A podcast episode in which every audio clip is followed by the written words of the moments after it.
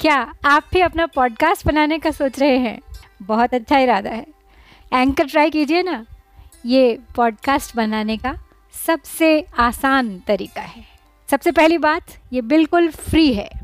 दूसरी बात, इसमें इतने सारे टूल्स हैं, जिससे आप अपने फ़ोन और कंप्यूटर पर रिकॉर्ड और एडिट कर सकते हैं। और तीसरी बात, आप अपने पॉडकास्ट को डिस्ट्रीब्यूट भी कर सकते हैं, जिससे इसे स्पॉटिफाई और दूसरे प्लेटफॉर्म्स पर सुना जा सके। तो देर किस बात की? डाउनलोड कीजिए ये फ्री एंकर ऐप या विज़िट कीजिए एंकर डॉट एफ़ एम आज ही बनाइए अपना पॉडकास्ट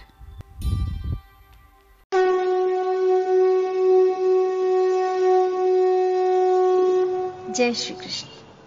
श्रीमद् भगवद गीता के पाँचवें अध्याय, संन्यास योग में आप सबका एक बार फिर स्वागत करती हूँ। अब तक इस अध्याय से हमने 11 श्लोक पढ़े हैं। तो आज प्रारंभ करने से पहले एक बार हमेशा की तरह पिछले पढ़े श्लोक दोहरा लेते हैं।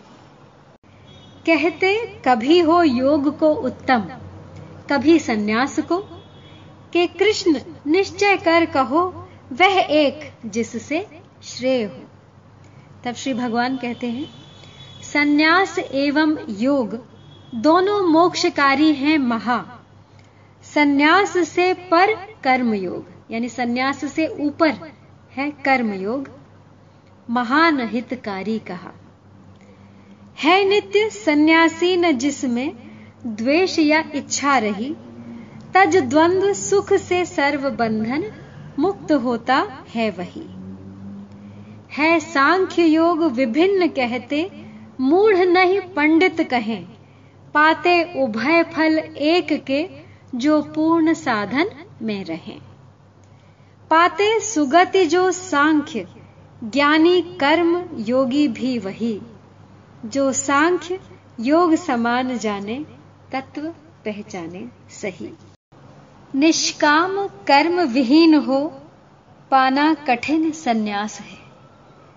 मुनि कर्म योगी शीघ्र करता ब्रह्म में ही वास है। जो योग युत है, शुद्ध मन, निज आत्मयुत देखे सभी, वह आत्म इंद्रिय जीत जन, नहीं लिप्त करके कर्म भी। तत्वज्ञ समझे युक्त, मैं करता न कुछ खाता हुआ, पाता निरखता सूंघता सुनता हुआ जाता हुआ। छूते व सोते, सांस लेते, छोड़ते या बोलते। बरते विषय में इंद्रियाँ, दृग बंद करते, खोलते। आसक्ति तज जो ब्रह्म अर्पण कर्म करता आप है। जैसे कमल को जल नहीं लगता, उसे यूँ पाप है। मन बुद्धि तन से और केवल इंद्रियों से भी कभी तज संग योगी कर्म करते, आत्मशोधन हित सभी। तो अब प्रारंभ कर रही हूँ बारहवा श्लोक। इसमें भगवान ने अन्वय और व्यतिरेक रीति से कर्म योग की महिमा का वर्णन किया है। युक्त कर्म फलम त्यक्त्वा शांतिम आपनोति नैष्टिकी। अयुक्तः कामकारेण। फले सक्तो निबध्यते। अर्थात कर्मयोगी कर्म फल का त्याग करके नैष्ट की शांति को प्राप्त हो जाता है, परंतु सकाम मनुष्य कामना के कारण फल में आसक्त होकर बंध जाता है। तात्पर्य है कि संचित कर्मों के अनुसार प्रारब्ध बनता है और प्रारब्ध के अनुसार मनुष्य का जन्म होता है। और मनुष्य जन्म में नए कर्म होने से नए कर्म संस्कार संचित होते हैं। परंतु कर्म फल की आसक्ति का त्याग करके कर्म करने से कर्म भुने हुए बीज की तरह संस्कार उत्पन्न करने में असमर्थ हो जाते हैं और उनकी संज्ञा अकर्म हो जाती है। तो वर्तमान में निष्काम भाव पूर्वक किए कर्मों के प्रभाव से उसके पुराने कर्म संस्कार भी समाप्त हो जाते हैं।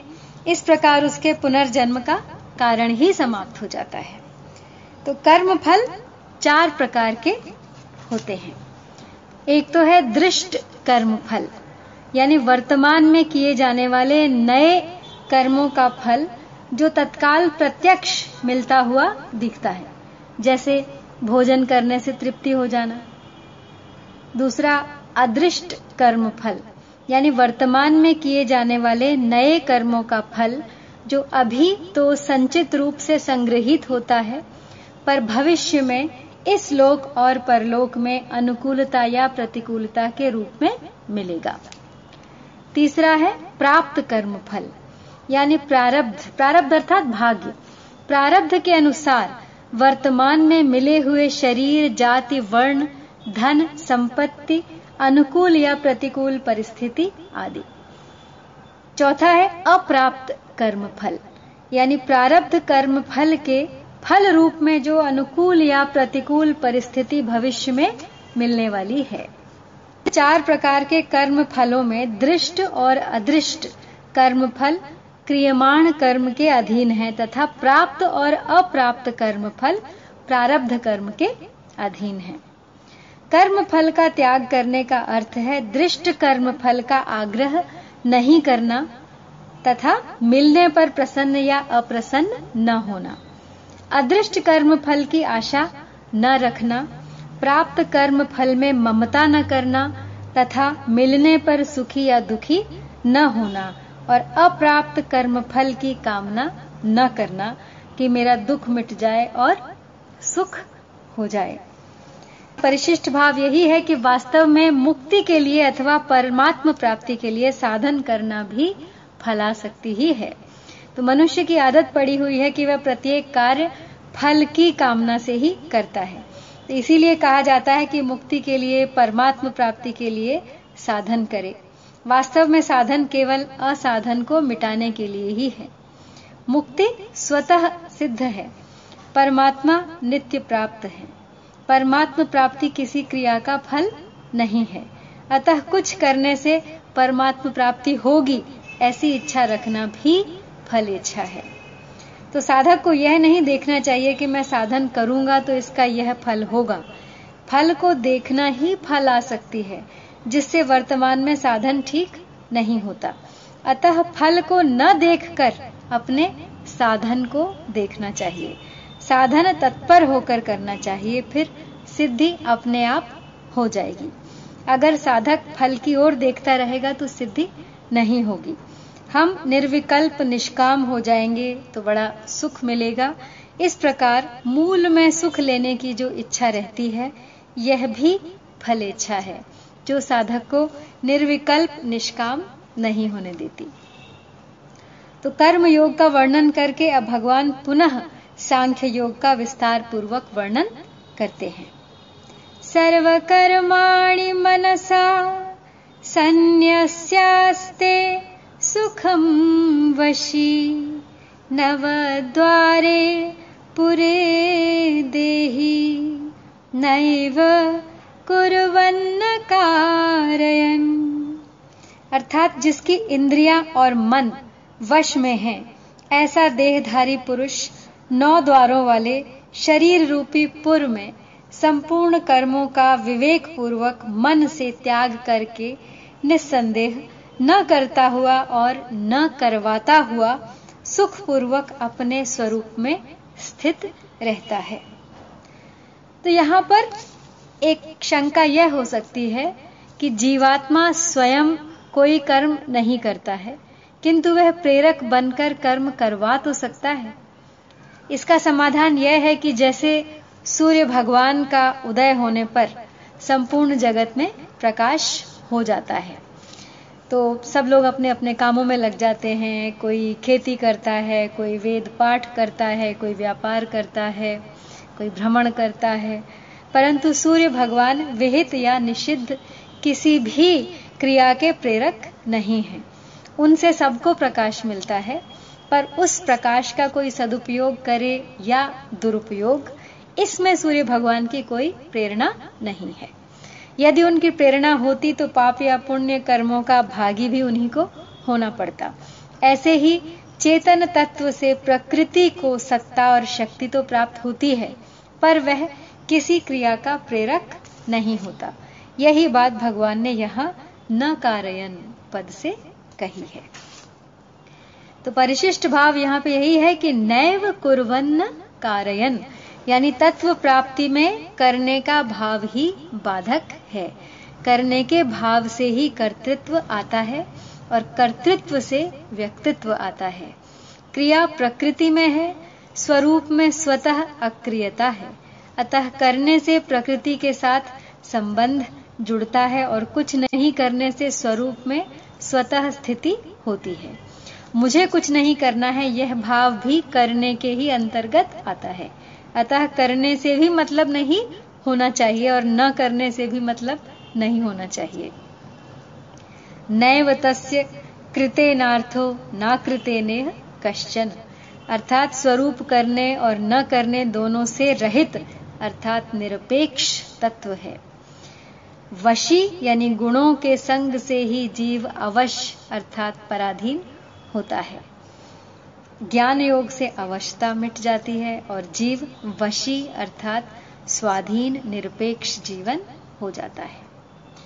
तो अब पूर्व श्लोक में कहा गया कि सांख्य योगी न तो कर्म करता है और न करवाता ही है, किंतु भगवान तो कर्म करवाते होंगे। इसका उत्तर अब आगे के श्लोक में दिया गया है। न कर्तृत्व, न कर्माणि, लोकस्य सृजति प्रभु।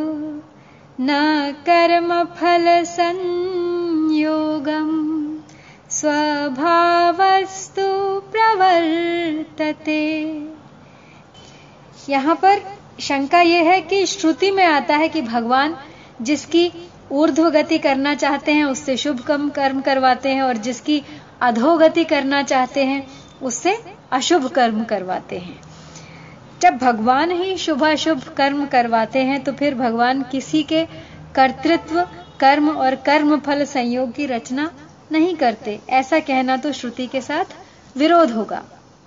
तो समाधान इसका यह है कि वास्तव में शुभ अशुभ कर्म करवाकर मनुष्य की ऊर्ध्व गति और ऊर्ध्व गति ऊपर जाना, अधोगति, नीचे गिराना। ऊर्ध्व गति और अधोगति करने में नहीं है। प्रत्युत प्रारब्ध के अनुसार कर्म फल भुगता कर उसे शुद्ध करने में है। अर्थात मनुष्य शुभ, अशुभ कर्मों का फल जैसे भोग सके, भगवान कृपा पूर्वक उसे कर्म बंधन से मुक्त करके अपना वास्तविक प्रेम प्रदान करने के लिए वैसी ही परिस्थिति और बुद्धि बना देते हैं। जैसे जिस मनुष्य को प्रारब्ध के अनुसार धन की प्राप्ति होने वाली है, उसे व्यापार आदि में वैसी ही प्रेरणा कर देते हैं। अर्थात उस समय उसकी वैसी ही बुद्धि बन जाती है और जिसे प्रारब्ध के अनुसार हानि होने वाली है, उसे व्यापार आदि में वैसी ही प्रेरणा कर देते हैं। तात्पर्य यह है कि मनुष्य जिस प्रकार से अपने शुभ अशुभ कर्मों का फल भोग सके भगवत प्रेरणा वैसी ही परिस्थिति और बुद्धि बना देती है। तो यदि श्रुति का यही अर्थ लिया जाए कि भगवान जिसकी ऊर्ध्व गति और अधोगति करना चाहते हैं, उससे शुभ और अशुभ कर्म करवाते हैं तो मनुष्य कर्म करने में सर्वथा पराधीन हो जाएगा। और शास्त्रों, संत महात्माओं आदि का विधि निषेध, गुरु की शिक्षा आदि सभी व्यर्थ हो जाएँगे। अतः यहाँ श्रुति का तात्पर्य कर्मों का फल भोगता कर मनुष्य को शुद्ध करना ही है। तो जब भगवान किसी के कर्तृत्व, कर्म और कर्म फल संयोग की रचना करते ही नहीं तो फिर वे किसी के कर्मों के फल भागी कैसे हो सकते हैं? इस बात को आगे के श्लोक में स्पष्ट किया है। नादत्ते कस्यचित् पापम। न चैव सुकृतं विभुः। अज्ञानेनावृतं ज्ञानम् तेन मोहयन्ते जन्तवः। अर्थात सर्वव्यापी परमात्मा न किसी के पाप कर्म को और न शुभ कर्मों को ही ग्रहण करता है। किंतु अज्ञान से ज्ञान ढका हुआ है। उसी से सब जीव मोहित हो रहे हैं। तो तात्पर्य यहाँ पर यह है कि जैसे अंधकार में सूर्य को ढकने की सामर्थ्य नहीं है, ऐसे ही अज्ञान में ज्ञान को ढकने की सामर्थ्य नहीं है। अस्वाभाविक को स्वाभाविक मान लिया यही अज्ञान है, जिससे मनुष्य मोहित हो जाता है। अतः अज्ञान के द्वारा ज्ञान को ढकने की बात केवल मूढ़तावश की गई है। वास्तविकता नहीं है। मनुष्य चाहे तो अपने विवेक को महत्व देकर इस मूढ़ता को मिटा सकता है। वास्तव में ज्ञान नहीं ढकता, परंतु बुद्धि ढकती है। पर मनुष्य को ज्ञान ढका हुआ दिखाई देता है, इसलिए यहाँ आवृत शब्द का प्रयोग किया गया है। यही बात आगे आवृतम ज्ञान में तेन पदों से भी कही गई है, यानी अज्ञान अभाव रूप है उसकी सत्ता नहीं है।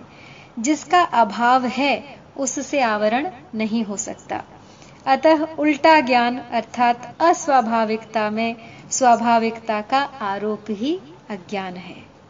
अगर अस्वाभाविकता मिटकर स्वाभाविकता हो जाए तो सर्वव्यापी परमात्मा के साथ एकता का अनुभव हो जाएगा। व्यक्तित्व ही पाप पुण्य को, सुकृत दुष्कृत को ग्रहण करता है। अतः सर्वव्यापी परमात्मा के साथ एकता का अनुभव होने पर, अर्थात व्यक्तित्व मिटने पर फिर पाप पुण्य का ग्रहण नहीं होता। तो अज्ञान अर्थात उल्टे ज्ञान के कारण मनुष्य जंतु हो जाता है। इसी तरह जड़ से संबंध मानने के कारण जीव जगत जड़ हो जाता है। तो जो हमसे घुला मिला हुआ है उस परमात्मा को तो अपने से अलग मान लिया और जो हमसे अलग है, उस शरीर को हमने अपने से घुला मिला मान लिया। यही अज्ञान है। तो अब पूर्व श्लोक में भगवान ने बताया कि अज्ञान के द्वारा ज्ञान ढका जाने के कारण सब जीव मोहित हो रहे हैं। अपने विवेक के द्वारा उस अज्ञान का नाश कर देने पर जिस ज्ञान का उदय होता है, उसकी महिमा अब आगे के श्लोक में कही गई है।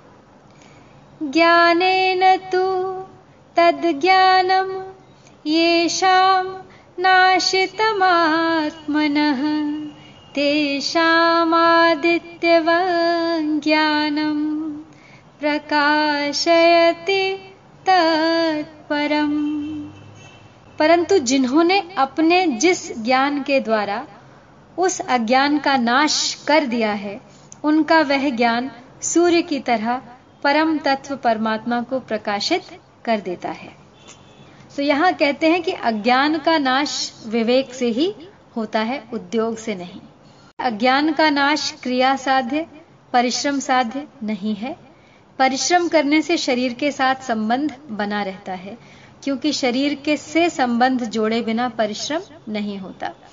दूसरी बात, अज्ञान को हटाने का उद्योग करने से अज्ञान दृढ़ होता है। क्योंकि उसकी सत्ता मानकर ही उसको हटाने का उद्योग करते हैं। तो अस्वाभाविकता में स्वाभाविकता की विपरीत भावना अज्ञान अपने आप ही मौजूद है। अतः विवेक का आदर करने से उसका निराकरण हो जाता है। तो जिस स्थिति में सर्वत्र परिपूर्ण परमात्म तत्व का अनुभव हो जाता है, उस स्थिति की प्राप्ति के लिए अब आगे के श्लोक में साधन बताए हैं। लेकिन आज यही समाप्त करती हूँ। अब अगला श्लोक, अगली बार। तब तक के लिए आपसे विदा। जय श्री कृष्ण।